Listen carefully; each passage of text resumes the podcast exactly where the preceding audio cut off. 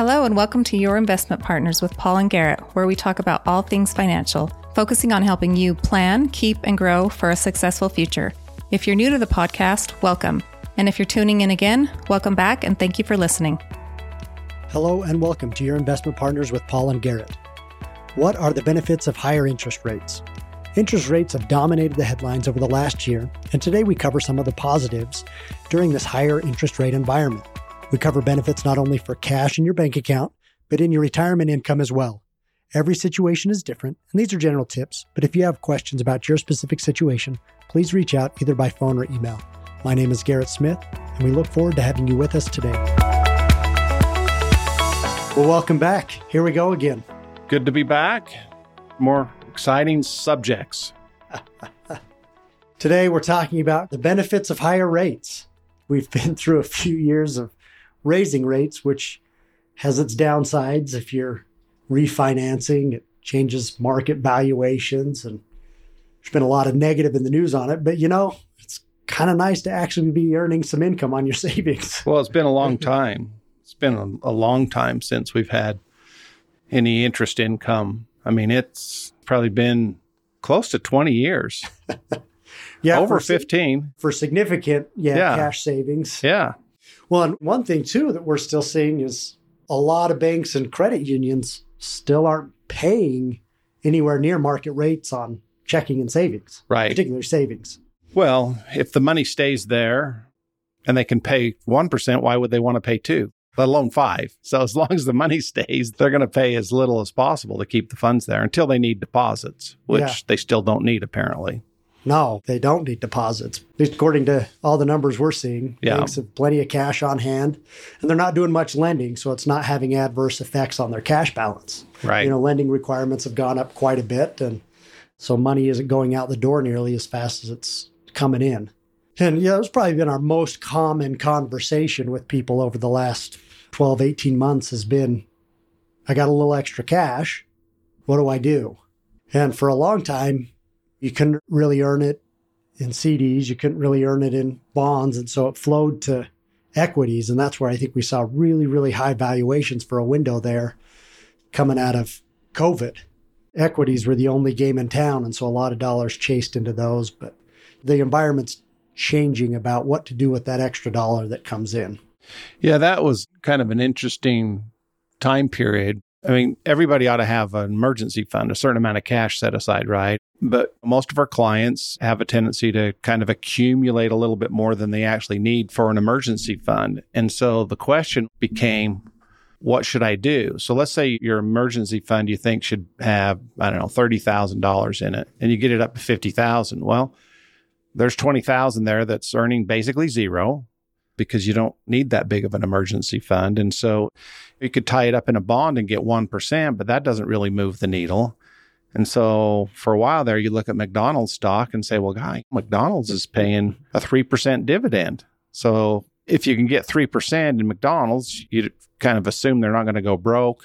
You earn something, and then over time, you're probably going to get some appreciation. So, yeah, I think there was probably an over exposure into equities for a period of time. But the rise in interest rates have kind of recalibrated that math now.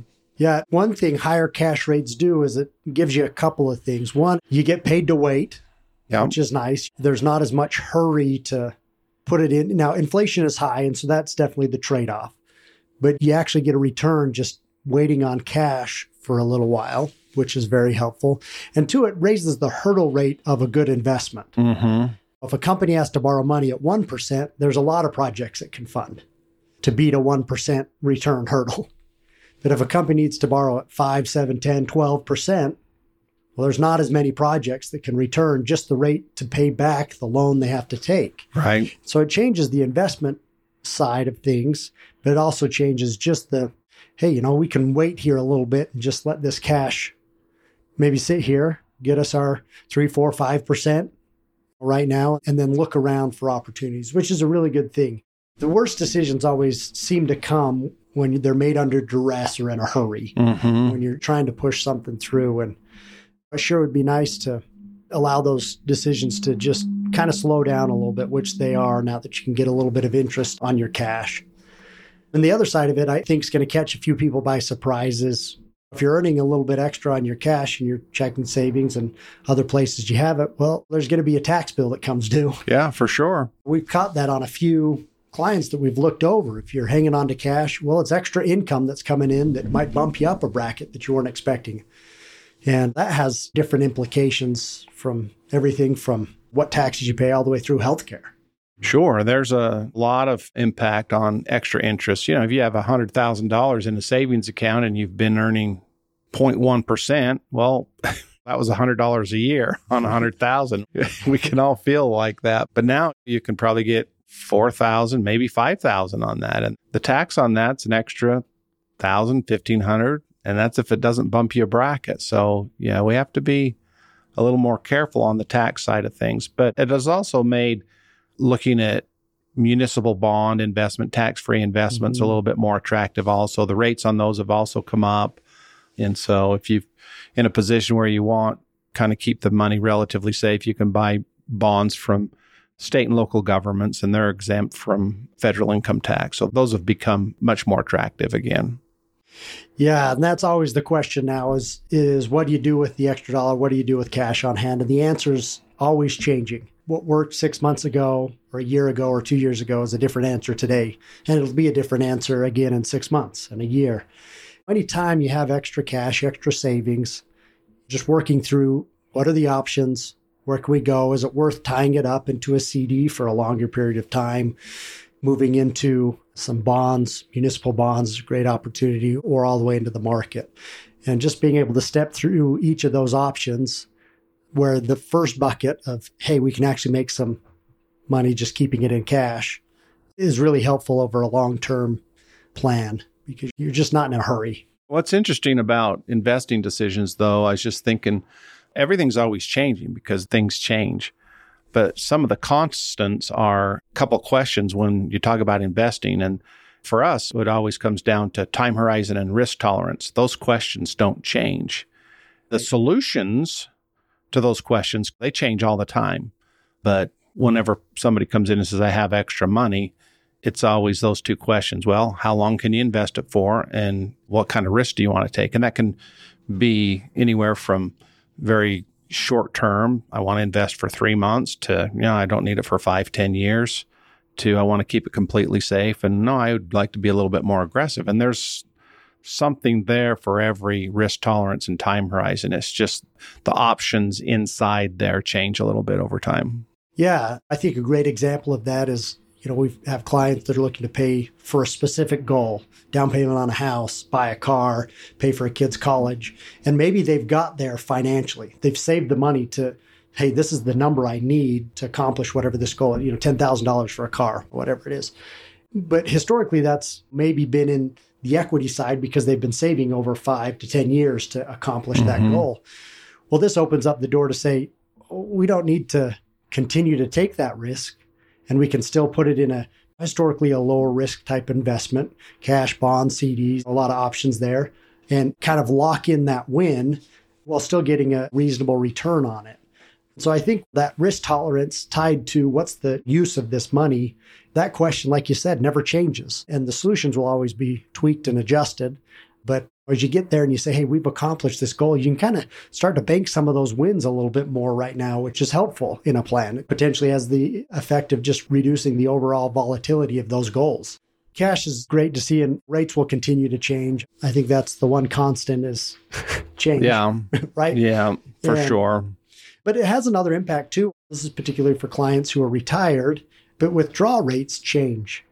When you have a little bit higher return on your cash and short term type investments because it allows you to shift more. We often talk about the three bucket approach your long term bucket, really geared towards inflation and long term protection, your middle bucket, which is, hey, this is income we're going to use in the next few years, and then that very shortest term bucket of this is cash we're using today.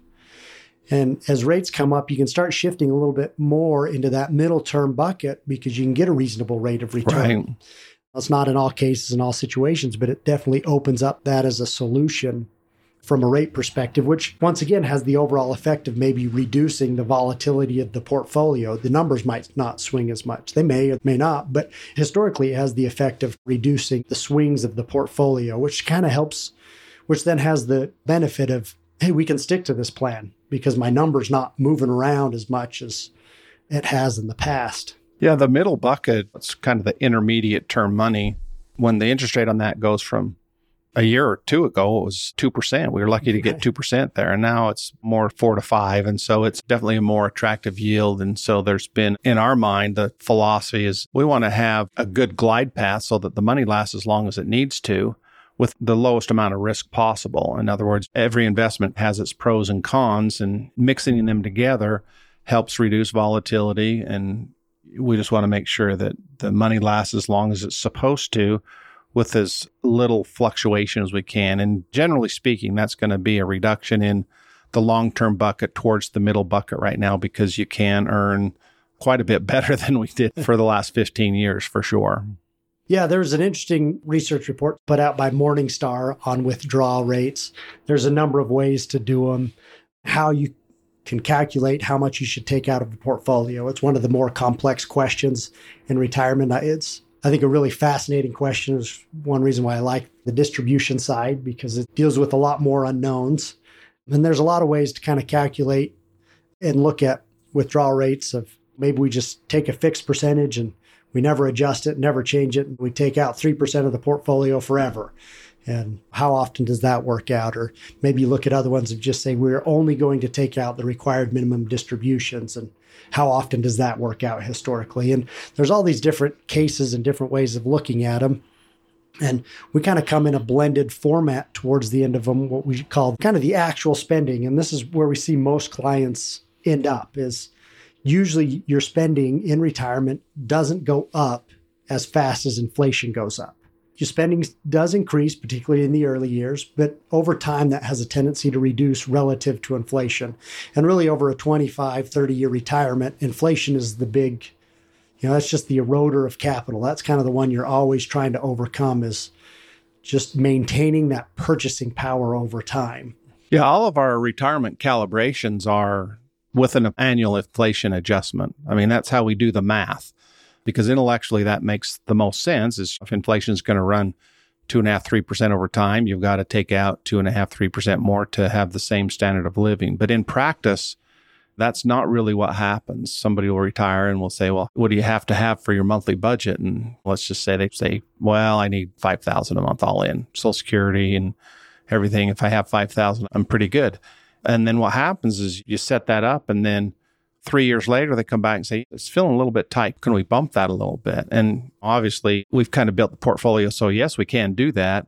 But a lot of times people, they just get used to a certain income level. And I think the other switch is that when they're in the accumulation phase, when you're saving and investing, you don't worry as much about account balances and stuff like that. But I've noticed that when people cut off the income spigot and start the distribution, there's a psychological change there that people get really nervous about it. When you're in the accumulation phase, a 20% pullback in the stock market can be argued as a good thing. It just gives you an opportunity to buy more shares at a lower price. But it's definitely not the same effect when you're in the distribution phase because there's no new money going in. In fact, money's coming out and so people are a little slower to take the raise. They'll take the raise when their employer's paying it out gladly, but when it's coming out of their account, they're a little more stingy with themselves, I guess I should say. Yeah, and I think a lot of people who are savers naturally react and adjust to a down market. When you have a down year, there's less calls generally what we've seen kind of mm-hmm. practice of less holds. You take what you're planning on taking, but there's not as often to have the extra money come out. Right. And I think those who are savers always tend to be savers. The psychology changes that, okay, this is the pile that we got to live off of, but the habits don't really change. You're always thinking ahead, setting a little aside. I don't know if we've ever seen really drastic change of habits no. moving through retirement does not happen. And so just those habits naturally kind of lead to a reduction in spending over time. Because particularly as you get into your 70s and 80s, you don't go nearly as much, you don't do nearly as much, and that leads to a reduction in spending as well. And so looking at that kind of the actual spending path through this research report, when you have higher rates, generally leads to higher distributions because it's more conservative in nature, meaning you're not always trying to take the maximum dollar every year. Mm-hmm. You know, you adjust with down markets, you adjust slowly with inflation, not every year. And that just has a tendency to kind of preserve that portfolio. And kind of what the research shows actually leaves some money for the heirs at the end, which is great because you don't know when the end's going to come. And so, Mhm. as much as all of us would like to spend the last dollar the day we go, you know, what do they say? Swallow the nickel and take it with you, right? It just doesn't happen. And so, the further we can kind of sit away from that edge of running out of money leads to a better quality of life and retirement. that is the reason distribution calculations are so much more complicated than accumulation calculations. And it's just because you have an undetermined end to the distribution phase. I ask people all the time, when are you going to die? And we laugh because nobody knows and we don't know how long the money's supposed to last. And so it's infinitely more complicated than worrying about the accumulation. It's just it's like a hundred times more complex than the accumulation phase for sure. So, the point being, with higher rates, there's strategies that we can employ now that weren't available in the past to kind of beef up that intermediate term bucket. But, like you said, the questions always stay the same, but the solutions will change. And a year from now, the solutions will change again and we Right. adjust there. Well, there's always new products. I mean, the marketplace is always coming out with new things to use that uh, help solve the new problems that we have. So, just on a note, not speaking of any particular product, but there's been covered call selling funds, which have been really, really popular of this last year, last two years of a way to generate higher income. And those are really looking like they are extreme drags on the portfolio hmm. between costs and income and reduction of purchasing power. They just don't seem to kind of live up to the benefits. And so there are promises, but you always have to be careful with what's the latest and greatest that kind of well, they work around. until they don't. Right. right. But I do think the last point that higher rates do is it does start to open up different products, particularly on the insurance side. Sure. Annuities really haven't been a great buy.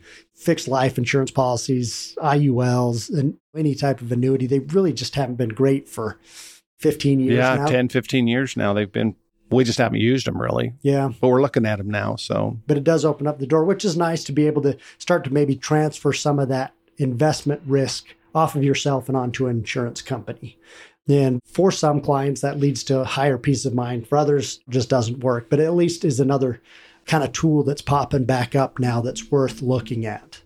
Or kind of on that fixed income, guaranteed income is how often they're generally how they're sold. but that's a really complicated field too. And there's a million products out there. So if you're interested in that, let us know. We're happy to analyze anything that you're looking at for free. And there's a few good ones, but there's a lot of bad ones out there too. A lot of bad ones, more bad ones than good ones for sure. Right. Well, I think that's kind of the main points of higher rates. It does lead to a lot of benefit on the saving and on the distribution side. We don't know what tomorrow will bring, but it looks like a lot of the heavy lifting has been done from a rate raising side Mm-hmm. on the longer end duration. Still yet to be seen, but kind of on that shorter end.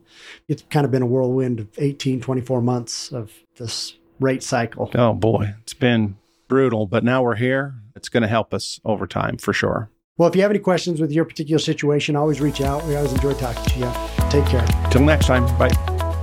Thank you for tuning in and listening to Your Investment Partners with Paul and Garrett. If you like what you heard, be sure to subscribe to our podcast on iTunes, Spotify, or wherever you get your podcasts. Also, visit us at ascendinvestment.com where you can subscribe to our newsletter to keep you up to date. See you in the next episode. Kessler Norman and Ride LLC DBA Ascend Investment Partners is a registered investment advisor. Advisory services are only offered to clients or prospective clients where our firm and its representatives are properly licensed or exempt from licensure. No advice may be rendered by Ascend Investment Partners unless a client service agreement is in place. The opinions expressed in this podcast are for general informational purposes only and are not intended to provide specific advice, performance data, or recommendations that any particular security, portfolio of securities, transaction, or investment strategy is suitable for any specific person. This program is only intended to provide education about the financial industry. All opinions contained in this podcast are subject to change at any time without notice. To determine which, if any, investments may be appropriate for you, please consult with your financial advisor prior to investing. Any past performance discussed during this podcast is not guaranteed of future results. As always, please remember that all investing involves risk and possible loss.